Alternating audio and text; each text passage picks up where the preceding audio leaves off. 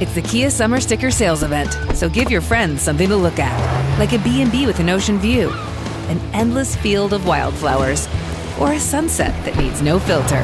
Make this a summer to share and save with a capable Kia SUV or powerful sedan. See your local Kia dealer or visit kia.com to learn more. Kia, movement that inspires. Call 800 334 Kia for details. Always drive safely. Sale applies to purchase of specially tagged 2024 vehicles only. Quantities are limited. Must take delivery by 7824.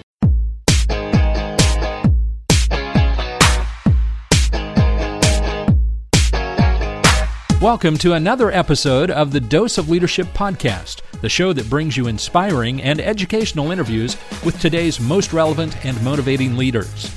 Each episode is dedicated to highlight real life leadership and influence experts who dedicate their lives to the pursuit of the truth, common sense, and courageous leadership. And now, here's your host, Richard Rierson. Hey, welcome to Dose of Leadership. So happy you're tuning into the show. Great guests today. They're all great. Dr. Paul White is on the show. And this was exciting for me because I didn't realize this individual lived in the same town that I do. So I'm excited to establish a relationship with Dr. White. And I was introduced through a uh, mutual friend. And it's amazing to, to see, you know, there's so many great individuals that out there trying to, who are passionate about leadership, who are trying to make this place a better as I hear me say, make the campsite better than you found it. Dr. Paul White is definitely one of those guys. He's like psychologist, he's an author, he's a speaker. He's a consultant who makes work relationships work. That's what he's passionate about. He's been interviewed by Bloomberg, CNN, Fortune, Entrepreneur.com, Fast Company, Fox Business, Huffington Post, U.S. News and World Report. He's been around. He's a speaker trainer, he's taught all around the world. North America, Europe, South America, Asia, Caribbean, all over. He's worked with companies like Microsoft, Coors, NASA, ExxonMobil, DirecTV, on and on and on. This guy's the real deal. He's a co author of three books, including the one we talk about here exclusively on this show The Five Languages of Appreciation in the Workplace. He partnered with Dr. Gary Chapman. You may have heard of that name before. It sounds familiar. If not, you've certainly heard about the book. The number one New York Times bestseller, The Five Love Languages. That's what Dr. Chapman wrote. So Dr. White partnered with Dr. Chapman and wrote this book, The Five Languages of Appreciation in the Workplace. It's it's fascinating. He just sent it to me. I didn't read it prior to this interview, but I studied enough about it to, to, to garner the conversation, piqued my curiosity. And he just I just got it in the mail oh, two days ago, and I'm going through it. It's just so awesome. It's I can tell this is going to be a go-to for me because it is you know you've heard me talk about love on this show. You've heard me talk about um, selfless leadership. It's sacrificial. And understanding how to communicate and, and show appreciation at work and showing authentic appreciation is one of the key drivers of engagement. Everybody's talking about employee engagement and how it's lacking and everything else. Well showing authentic appreciation shows uh, is one of the biggest driver that moves the needle the most. And um, this book is fascinating, and we talk about it. We talk about some of the tactics and the techniques to do that authentically and genuinely. We also talk about how to work in a toxic work environment. That's probably the number one question I've ever I've received over the past seven years on this show is what do you do when you find yourself in an organization that you love working in, but however the the department you're in or the the organization maybe as a whole has a, a, level of toxicity. We deep dive on that as well in this show. So it's a, it's a value packed show. You're really going to enjoy Dr. Paul White, and I appreciate you uh, joining in. This show is brought to you by my sponsor RSM. They are the outsource marketing team specialists. What is that? Well, you probably are overwhelmed like I have been in this entrepreneurial journey on how to market let's face it, the way that we do marketing is changing exponentially. And my friends at RSM Marketing, they're on the, the cutting edge. They understand all the changes, they know what to do. They employ dozens of specialists, a whole team of experienced marketing directors that act as your outsourced marketing department. They work with small companies, small startups, they work with market leaders with thousands of employees. It doesn't matter what the size of your company is you might want to consider working with RSM because the complexity of marketing is growing exponentially, like I said, and you don't want to hire and manage a large team of marketing professionals. I certainly couldn't do that. with my small business here, with my consulting business, outsourcing allows you to gain access to a full team of specialists with one flat monthly subscription rate. And that's the beauty of it. And this rate is often as low as the cost of a single marketing full time employee. So if you want to learn more, schedule a meeting with my friend Mike Snyder, the managing partner at RSM. You can contact him directly. You can schedule a meeting. You can go to rsmconnect.com slash dose of leadership, or you can go to the post on doseofleadership.com on this specific episode, and you can find the, the link to RSM marketing. You can schedule a direct meeting with them. And the good news is, mention dose of leadership and you can get 5000 in additional outsourced marketing department services it's for new subscribers only but go check them out it's a great deal and they can answer almost all of your marketing leads that's rsm marketing rsmconnect.com slash dose of leadership to learn more all right thanks for tuning in now let's join the conversation with dr paul white the author of the five languages of appreciation in the workplace Dr. White, what an honor to have you on the show. Welcome. Thank you, Richard. I'm glad to uh, be here and uh, participate with you. Yeah, and I'm excited to know that we live in the same hometown. I know we're doing this remotely, but uh, I'm always excited to meet somebody who's passionate about uh, the similar things and things we talk about here in Dose of Leadership. So uh, I look forward to, to keeping in touch. Uh, so tell me a little bit more. Are you a Wichita native? I grew up in Lawrence, outside Kansas City, and then uh, went to school in Chicago in the west suburbs, a small school called Wheaton College, and then lived in Phoenix for a while, in Atlanta, and then been here 25 plus years. So uh, uh, almost a native, but not exactly. Yeah. So how did you get? How did you end up this being your passion, your line of work? So uh, I'm a psychologist by training, and over the years I've worked with families in a variety of settings, but I grew up in the context of a family owned business. And um, a number of years ago, some friends of mine that were business consultants kept running into family issues because 85% of all the companies in the US are family owned, including Fortune 500 ones. And um, they knew about my background and asked me to, to help out. And initially, it just started being, you know, helping a dad and a son or two siblings get along or whatever. But it moved pretty quickly into business succession planning, which is a key issue for family businesses and uh, helping deal with the family relational side of things. And in the midst of that, um, I was working with a uh, uh, highway construction um, uh, company, and the uh, the CEO and the and the, the patriarch. Uh, I asked him, you know, how are things going on this succession plan? He said, it's going well. I think my son's stepping up, and it's going to work. I go across the hall and I ask the son the same question, and he says, this is a disaster. It's never right. going to work. I can't ever, you know, please my dad. And uh, my wife and I had been reading uh, a book uh, called The Five Love Languages by yeah. Dr. Gary Chapman.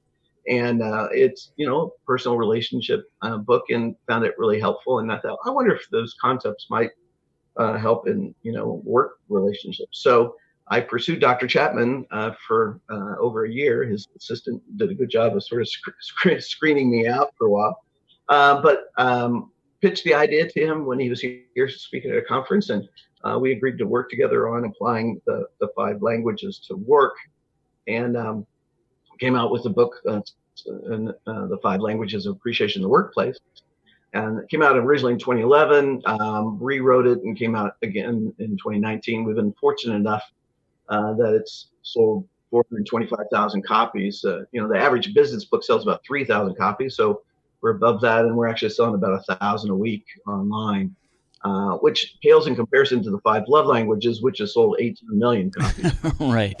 so, anyway, sort of came in the side door that way, and really the the goal is to try to help people learn how to communicate uh, authentic appreciation ways that are meaningful, rather than sort of going through the motions, employee recognition kind of stuff. I love the intentionality behind that. I agree with you 100%. And I guess intuitively or instinctively, I would think, I'm sure you probably found that. Like, oh, hey, I wonder if this is similar to the, the love languages. I'm, I'm sure you found that to be the case. Obviously, you wrote a book about it. I would imagine it, on the surface, it makes sense to me that we all uh, receive appreciation in different ways based on our backgrounds and our personalities. So, so talk to me a little bit about that. I mean, and that's a sort of a core concept. I mean, that not everybody feels appreciated in the same way, and most people intellectually assent to that, but in actuality, we tend to do the same one or two things for everybody, uh, partly because we don't know what else to do. Yeah. And so a large part of what we've done uh, is uh, help be able to educate and train people in, in different ways. And so we have the five languages. And we developed an online assessment that goes with our book, and uh, it's in I don't know five languages. It had 215,000 people take it worldwide. Um, and we found that not only the language, and the five languages are words of affirmation, quality time, acts of service, tangible gifts, and even physical touch. And we can talk about that. But that you also need to know the specific actions within the language. So, say, for example, quality time. Uh, in the past, people would want time with their supervisor to be able to talk or share ideas or learn. More and more with younger workers, they're not as interested in that as having uh, quality time with their colleagues. Hmm, interesting. And, uh, you know, hanging out uh, over lunch or going out afterwards. And so, uh, in the inventory, we uh, created a sort of a process where once you identify your primary language of appreciation, then you get a, a list of 20 to 25 items of what does that look like? And for example, can go to work and uh, I'm sorry, go to lunch and talk about work, go to lunch and not talk about work, you know, get together and watch sports, and then identify the people, whether it's your supervisor, your colleagues, your direct report, or anybody that you want to do that with. So the more specific, then uh, you don't have to sort of guess and just do the same thing for everybody. And, and that's, I think that's proved uh, to be effective. Well, it makes sense. You know, when we look at at you know, I'm passionate about creating these positive cultures and um, you know in the the 18 to 20 years I've been in the corporate arena, in the 10 years I was in the Marine Corps, I saw a lot of things. The Marine Corps, I always go back to it because it was a, a very culture intensive organization, or at least there's a lot of intentionality behind the culture.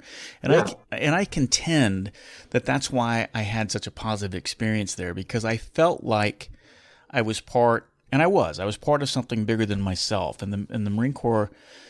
Uh, from a marketing, from a leadership intentionality aspect, they drum that into you that you are part of something unique and special. This isn't about you. And I contend that I think that to me is a starting point, or at least maybe maybe even be the secret sauce to creating this this positive culture, or at least a culture that that where where people feel engaged and feel like they're they're contributing and doing something. What do you think about when you hear me say that?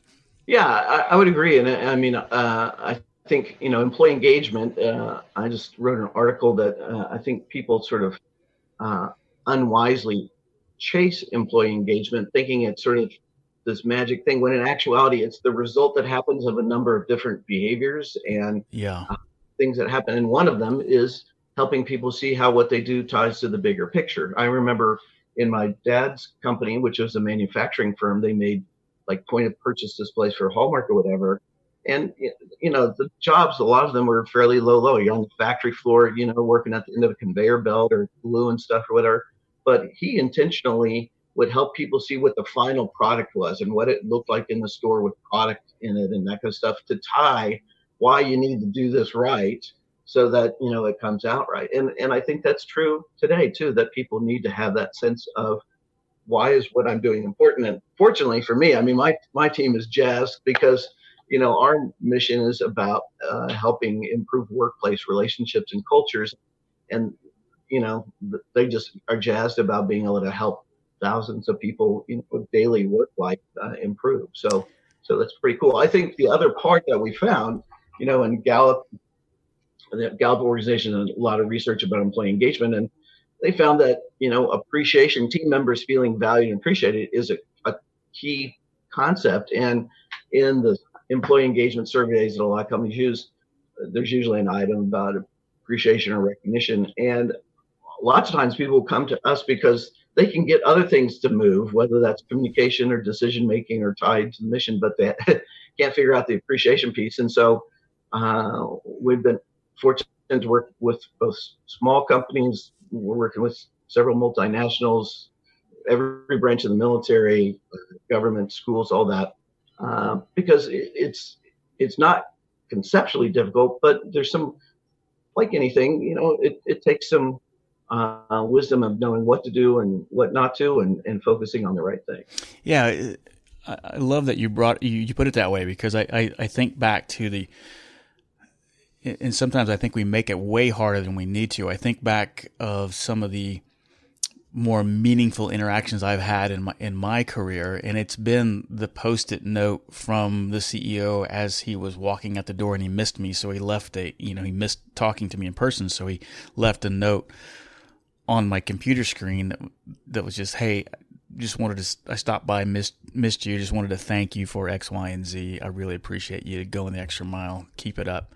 That meant more to me than any kind of tchotchke that you'd get out of the yeah. you know the little a pen or the the koozie or whatever from the the company store you know well and I think a key part of what you said is you know so words of affirmation are are one of the five languages of appreciation and actually in our research with over 200,000 people yeah, that's the language that's most preferred by people. It's 46% of the, of the workforce, which is a big chunk, but it's less than half. So still over half want something else. But to be effective in giving to a compliment, it really needs to be personal and yeah. specific versus, hey, I'm glad you're a part of the team or way to go, good job. But say, you know, uh, Richard, man, I really appreciate your uh, consistently getting things done and on ta- time to me that allows me to you know push things forward to my supervisor and um, you know the more specific you can be it, really the more meaningful because otherwise it's one of the complaints we have uh, we hear about employee recognition activities is that they feel pretty impersonal and you know not genuine yeah it's a gift card from applebee's and or right. five dollar corporate bucks at the company store you know what i mean i mean those are the things like eh or you yeah. get you get like an autoresponder Exactly. I mean, it's like your birthday and, you know, happy birthday kind of thing. And interestingly, you mentioned about the, the corporate store. So tangible gifts is one of the languages. And in our model, that's not compensation. It's not bonuses, raises. It's just small things that are showing you get to know one another. And it's actually, you know, only 6% of the workforce want that as their primary language. Now, gifts can be meaningful with one of the other languages, but again, it's about uh, being at the personal level. So yeah. everybody a gift card from Amazon or wherever really doesn't get it. It's more about bringing in their, you know, favorite Starbucks coffee or when you order pizza, you make sure you get the kind that they like. Uh, or maybe, you know, they're training for a, a half marathon and, and you, you stop and, you know, at the grocery store and pick up a running magazine on stretching or something and say, Hey, I know you work on this site. You might be interested. It, it, it's a in in this case, it really is the thought that counts. If if if it's not about them, it, it doesn't have too much meaning. Yeah, well said. I mean, it has to be, and that's where the I think that's where we get stressed because we don't know. I mean, sometimes it's even more. It's difficult to buy things even for your spouse. Like, what do you know? What do, what's meaningful to them? And so I think we overthink it. But you're right. But that that shows you the, the kind of the hard work that's behind leadership. I do contend that um, one the prime as you particularly as you move up in in the organization and your accountability and your responsibility becomes you know at that upper echelon that almost becomes your primary role is to communicate and to recognize in an authentic way the high performers i think that becomes the number one job and i think a lot of times we I mean, obviously strategy and everything else is in there, but I do think the primary job, particularly the CEO and, and that upper staff, is to communicate where the ship is going, why it's going that way. That way, if, and if you do it effectively, then the key stakeholders start to, and they see how their roles, like your father did, pointing out to the person, hey, well, the way you're doing this, this is the bigger picture. This is why this is important. And you know how you contribute to that. That makes you engage. And then I think the authentic recognition those are the three key, key drivers. And I think if, if the senior leaders focus on that, I think that's where you're going to see the most impact on the culture. What do you think? Well, let me expand on that a little bit because clearly, uh, I think recognition for performance is important and, and, that drives a lot of people. But what we found is that most recognition for performance activities tend to hit the top 10 to 15% of a, a work group um, and sort of repeatedly the same ones. But, you know, on a team, whether that's at work or sports, or whatever, you got a big solid middle group of sort of blockers and tacklers who aren't your stars, but they show up every day. They yeah. do the best they can. And if they don't hear something, one of the stats we know is that 79% of the people who leave work voluntarily cite a lack of appreciation as one of the main reasons they're leaving. Most business leaders and owners think people leave for more money. and more money may be part of the case, but that's not what caused them to leave typically. Usually it's one of those other issues, including not feeling valued. And so we really believe that sort of appreciation, being able to communicate appreciation for people, team members who aren't always the high performers is critical because you you know you can't you can have stars but if you don't have the solid group behind them you're not going very far you know? And so we sort of see it as a both and and that um, really filling in the gaps for those people um, who are trying their best and, and you can you don't have to be um, a star to to be valued right? Uh, most right. of us are, are, average you know by definition and so uh, being able to provide a way to help leaders and and here's the other concept that's been important is when we started out we did focus on showing appreciation to managers and supervisors but fairly quickly we got feedback that hey, I want to be able to encourage or show appreciation to my colleagues, or that hearing that from my colleagues is important. So we've really switched. It's not just a top down kind of thing, but it's yes, you want to hear that from your supervisor, but also teaching team members how to communicate appreciation to one another. And two things happen. One is when you're having a bad day, who knows first? I mean, it's your it's your colleague, right? Secondly, it really relieves the pressure from a manager or supervisor to have to do it all by themselves.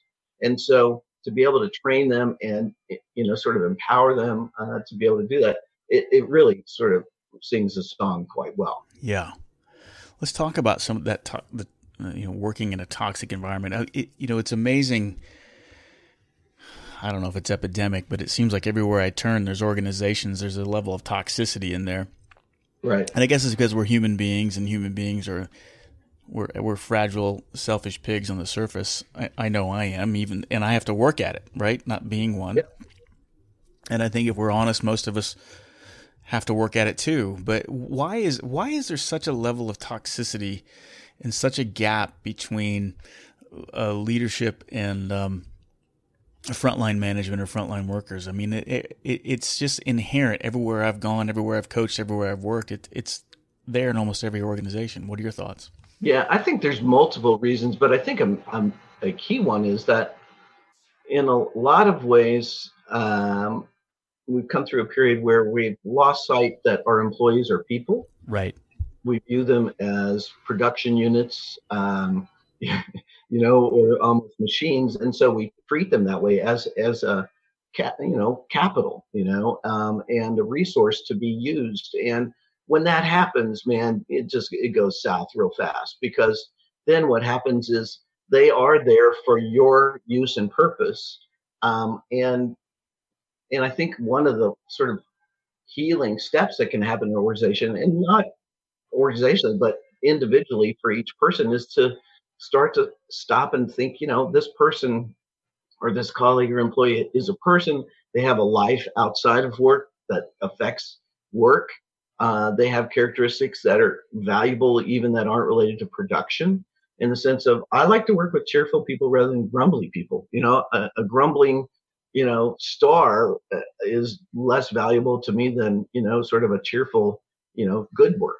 Um, and so, being able to get back to sort of the personhood of things, and what, what happens is we become overly goal focused where everything has to go towards this goal, and usually right. it's defined very narrowly. Um, I mean, if if your goal is to you know serve your clients well as well as your you know uh, employees and all that, that's one thing. But usually it's you know some kind of uh, uh, production target or sales target, whatever, and then everything has to move towards that. And then you start taking out the things that have to do with you know daily life you know, it, it's definitely the byproduct of that whole Frederick Winslow Taylor, you know, scientific management theory. I think we still, hundred and some years later, are, are, seeing the byproducts of that, right? And even though in the fifties with Drucker kind of debunking all of that, and and there there's a, there's a place for that, you know, for assembly lines and everything else. But at the same time,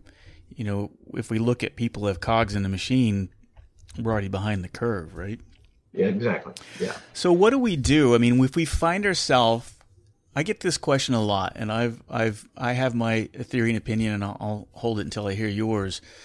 What do we do when we find ourselves in the middle of this organization, we love working there. We love the work. We love the job. But man, the people around us, maybe the boss, maybe the, maybe even the CEO, they just don't get it. There's a level of toxicity or a level of dysfunction or just a level of not, they just don't get it. What, what can we do? Because we can certainly seem powerless when we're in the middle and below.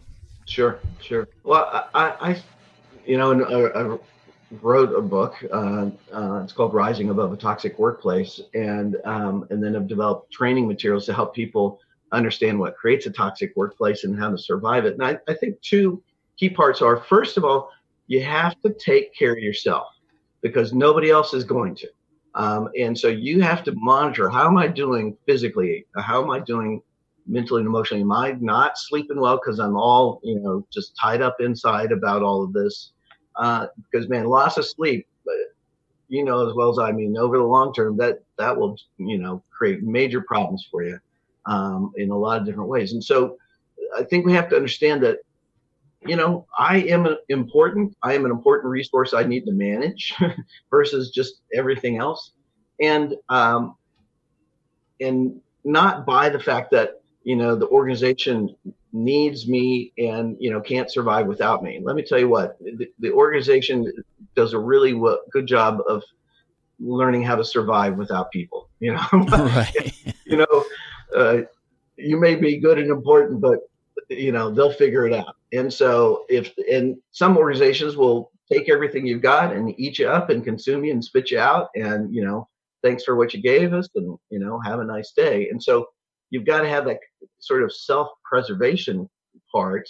Uh, but then the other part is to start where you are. That we each have you know numerous relationships on a day-to-day basis and typically, I mean, there's some people that can really change an organization, but most of us need to start with our daily life areas of influence and either change how we're relating to them or coming together and working together in a more collaborative way, supportive way. Um, and I've seen organizations change that way. I mean, we worked with Miller Coors with started with 35 uh, sort of junior leaders and took our appreciation stuff and it went across the whole country, all uh, across all their different um, um, manufacturing plants and so forth. And so you start where you are and, and, do that, and at the same time, you know, take a realistic sense of don't let the company or somebody take more than what they should. I love that, and I, I can't agree with you more. I mean, it's um. I contend that we don't realize how much influence we have wherever we're at. Doesn't matter the position or title. We have way more influence than we give ourselves credit for. Yep. Particularly if we have a team. I mean, so even if you've got three or four, five people, you got a small team. If you think about it, and they report directly to you, you you are the only you're the main person in the organization that has the most influence over those three, four, or 5 mm-hmm. Absolutely. And I think a lot of times middle managers or supervisors they don't realize the power of that you know, because it's easy to get caught up with, oh, well, this company would be great if the VP wasn't doing this or the CEO wasn't doing this or is different. Yeah, it's all good yeah. and well, but start- I think we have a, a, a viewpoint of culture, whether that's culture at large or workplace culture, as being external to us. Yeah.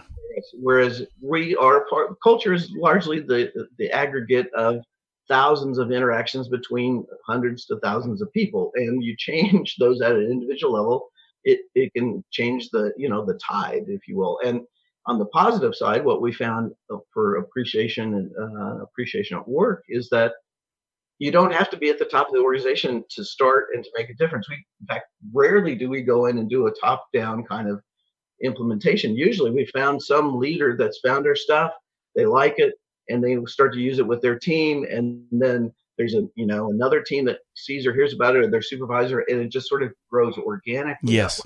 And so um, i'd really encourage people to to think about that. Just what what can i do and and with whom can i start i love that and i think you know even expanding on that thought you know begin where you're at i really do think if people understand that almost every organization where thing really the things what really happens or the engine of everything really is the middle and below. And I think a lot of real leadership in any organization really starts and ends there.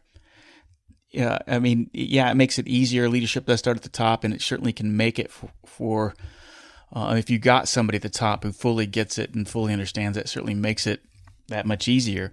But surprisingly, a lot of things can get done even if it is a little bit dysfunctional or toxic at the top. I've seen that. I've worked in organizations that where we had that. Oh, you know, okay, that's fine. That's how it is, but we're still going to get it done because we believe in what we're trying to accomplish and why. Right? Absolutely. I mean, I uh, early in my career, I uh, worked for um, a social service agency for the state of Arizona, and it's it was it was and still is, as far as I know, a very dysfunctional system. But we had a supervisor who he was sort of our protector. I mean, he yeah. We're going to do it different, and he would take heat from the. He was like a heat shield. Man. He'd take the heat from the top, but he said, "This is how we're doing," and we had a good, functional, supportive unit. You step outside of our area, and you could get crushed. But you know, right. I mean, you start somewhere, and uh, I, I, agree. It, you don't have to change the whole thing. And I guess I, uh, my approach and, and our approach is to be very practical, and so uh, we've created a lot of different kinds of resources. We got books and videos and and you know podcasts and and assessment tools, training stuff that there's sort of a mothership that everybody can go. It's just called appreciationatwork.com, and it's the word at, but appreciationatwork.com. And we have both resources about uh, how to communicate the five languages of appreciation to your team, but also about toxic workplaces and how to survive them.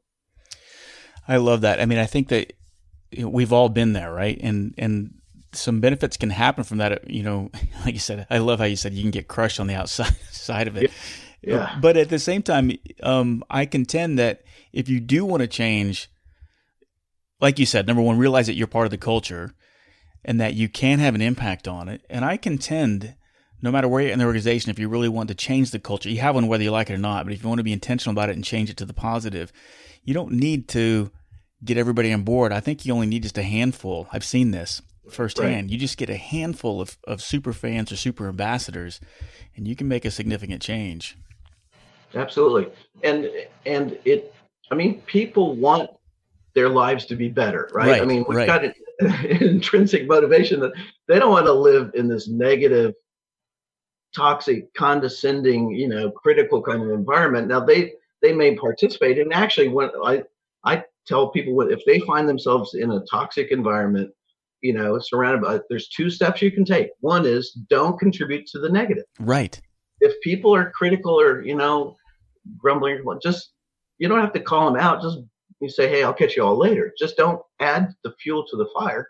And secondly, it seems that any kind of positive comment, it doesn't have to be about the situation, really sort of dampens and throws water on the fire. I mean, that you can say, you know, hey, how about the Chiefs, man? They hung in there and, and won. Or you say, what a beautiful day. You know, it's it's I love this time of year. It doesn't have to be about work. It doesn't have to be about somebody else. Sometimes just turning it to the positive can really sort of put a stop to you know that sort of wildfire that's going to go uh, go crazy. That's great advice, but it's so seductive, isn't it, to sit around the water cooler and bitch about it? It's so it's so fun and therapeutic on the surface. It seems right, and but it, it but it contributes to so much of the negative. It's funny. Last uh, two weekends ago, I fly for American. I was with um, we were sitting in Shanghai at breakfast, and I was. And it's easy when a large organization like what I work for, a major airlines, where you got a hundred and some thousand employees, and it's such a massive organization, right? Yeah. And as you can imagine, sitting in the cockpit, there's a lot of bitching that probably goes on, you know, oh, and the contract, you know, and it's yeah. easy to get sucked into it. And then I remember I was kind of sitting at breakfast with this, the other guy, my other first officer, you know, and he's pretty senior, been around, he's approaching 60. And I was starting to kind of do that, you know, complain a little bit. And he did what you just exactly said. He goes, yeah, he goes, but think about we're the largest airline in the world, and think about how all the things that go right, the efficiencies, we're the most efficient organization on the planet. Mm-hmm. Mm-hmm. And he put yeah, it in that perspective. And, and, and, you know, and things go wrong, but you stop and think that, you know, I get from Wichita to wherever it is, you know, uh, Grand Rapids, Michigan, you know, in four hours or something from point to point with my luggage, you know, and it's like wow, how's that happen? You know, exactly. I mean, obviously the distances can get longer, and it's it's pretty crazy. Um, and and really, you can sit around and moan and groan about the stuff, but and it's okay to identify problems, but sure. it, only if you're figuring out ways to what you can do to make it better or to uh, sort of do risk management around it. I mean, you know, I get delays, so I, I bring work with me, so it doesn't feel like I'm wasting time. I'm just doing it a different way in time than I initially planned. I guess the lesson for me was he he like you said put the cold water on and he made me look at it and I'm like, hey, you know what? You're right. I mean, there's a lot of good. Good. He says, yeah. He goes, well, you know, it's just kind of looking at it a little bit differently. It wasn't that he was sugarcoating anything. He was just trying to yeah point Pollyanny stuff guns the you know what a great day, wonderful day, isn't everything wonderful? You know, I mean, yeah, maybe, but most most of life is pretty average and it's got some problems, and right. we, we don't need to sugarcoat it. Yeah. Well, I'm excited about. I mean, I'm, I'm, sitting here right now as we're talking. I'm looking at appreciationatwork.com, and you're right. Tons of resources for anybody out there to look at and ways to connect with you. What? How can people uh, connect with you and learn more about you? I mean, what do, what do you specialize in? Well, um, right now, really, I am focused on helping. Uh, basically, what we say make work relationships work. Uh, that it's how to help people move their workplace relationships uh, into a, a, healthier, more positive uh, zone, if you will. And whether that's taking out the negative, you know, and working on that side, or building the positive, uh, that's what I'm about. And I go and speak and do training for, you know, uh, on-site management teams.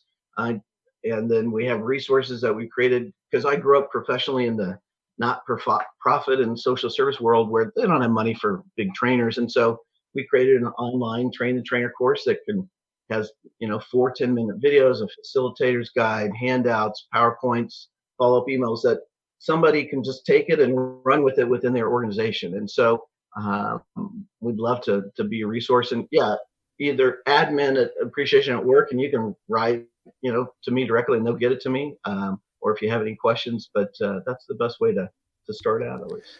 And of course, the book, I'm assuming you can get it everywhere at all where books are sold. Yep, with Amazon, right. Five Languages of Appreciation in the Workplace.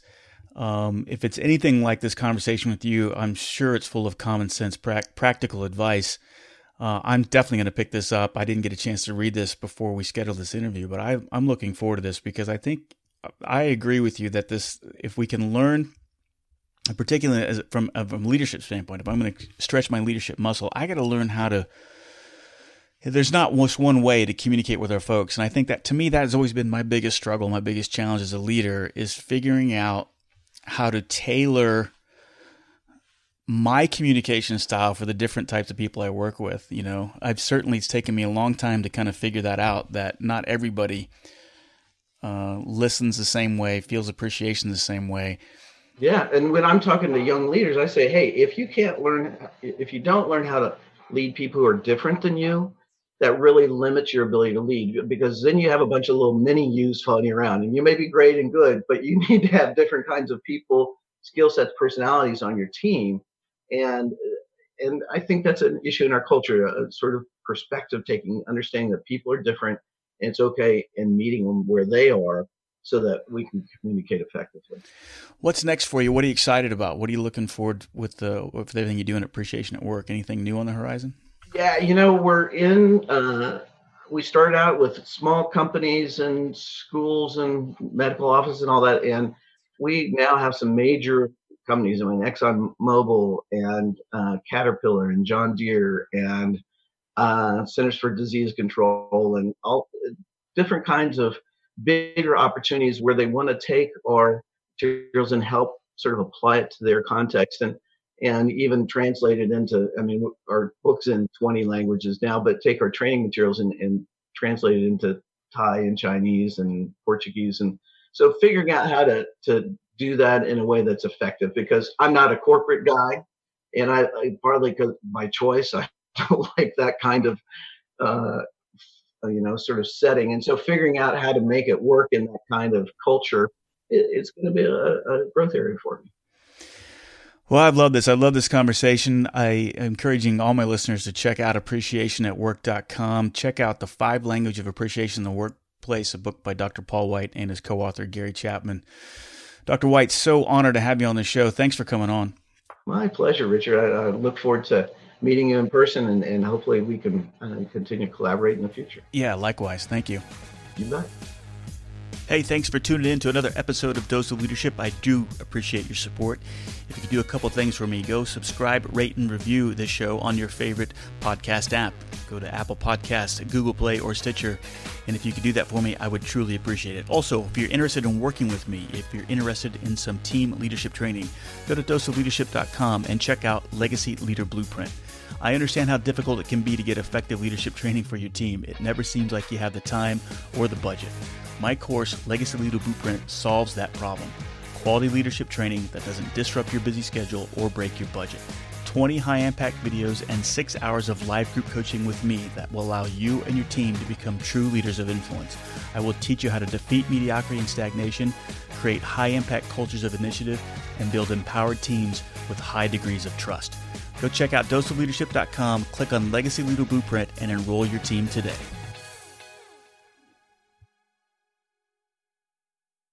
It's lunchtime at Tim Hortons, and we're serving up a special deal just for you. Our new $5.99 lunch deal includes your choice of any lunch sandwich and a side of crunchy kettle chips. Because what's lunch without a little crunch? And the sandwich choice is all yours, like a ham and Swiss, Chipotle chicken wrap, BLT, and more, made to order just the way you like it. Tim Hortons' new lunch deal. Simple, delicious, and just $5.99. Now that's a good deal. Only at your neighborhood Tim's. U.S. only. Price and participation vary. Terms apply. Life's better with American Family Insurance because our home policies help protect your dreams and come with peace of mind. Save up to 25% by bundling home, auto, and life. American Family Insurance. Get a quote, find an agent at amfam.com. Products not available in every state. Discounts may not apply to all coverages on an auto or home policy. Discounts do not apply to life insurance policies. Visit amfam.com to learn how discounts may apply to you. American Family Mutual Insurance Company SI and its operating companies American Family Life Insurance Company 6000 American Parkway, Madison, Wisconsin. When you drive a vehicle so reliable it's backed by a 10-year, 100,000-mile limited warranty, you stop thinking about what you can't do and start doing what you never thought possible. Visit your local Kia dealer today to see what you're capable of in a vehicle that inspires confidence around every corner. Kia, movement that inspires. Call 800 333 4KIA for details. Always drive safely. Limited inventory available. Warranties include 10 year 100,000 mile powertrain and 5 year 60,000 mile basic. Warranties are limited. See retailer for details.